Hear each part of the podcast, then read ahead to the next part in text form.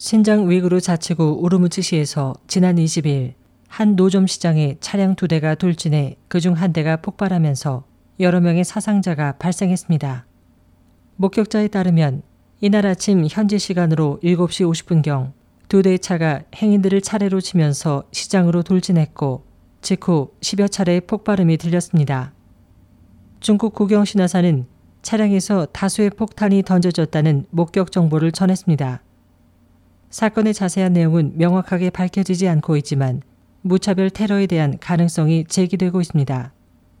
또 홍콩 사우스차이나 모닝포스트가 전하는 목격 정보에 따르면 차량은 위구르족의 깃발을 달고 있었습니다. 우르무치시에서는 지난 4월 30일에도 폭발 사건이 발생해 3명이 사망하고 79명이 부상했습니다. 중국 당국은 신장 독립을 주장하는 테러 조직의 소행으로 단정했습니다.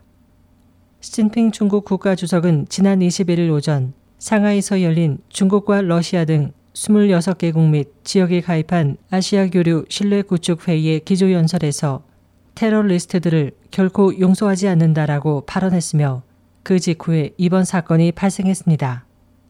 중국 중앙TV에 따르면 이번 폭발 사건에 의한 사망자는 31명이고 부상자는 94명으로 알려진 가운데 중국 당국은 테러에 의한 무차별 살상 사건으로 보고 있습니다. SOH 희망지성 곽재현입니다.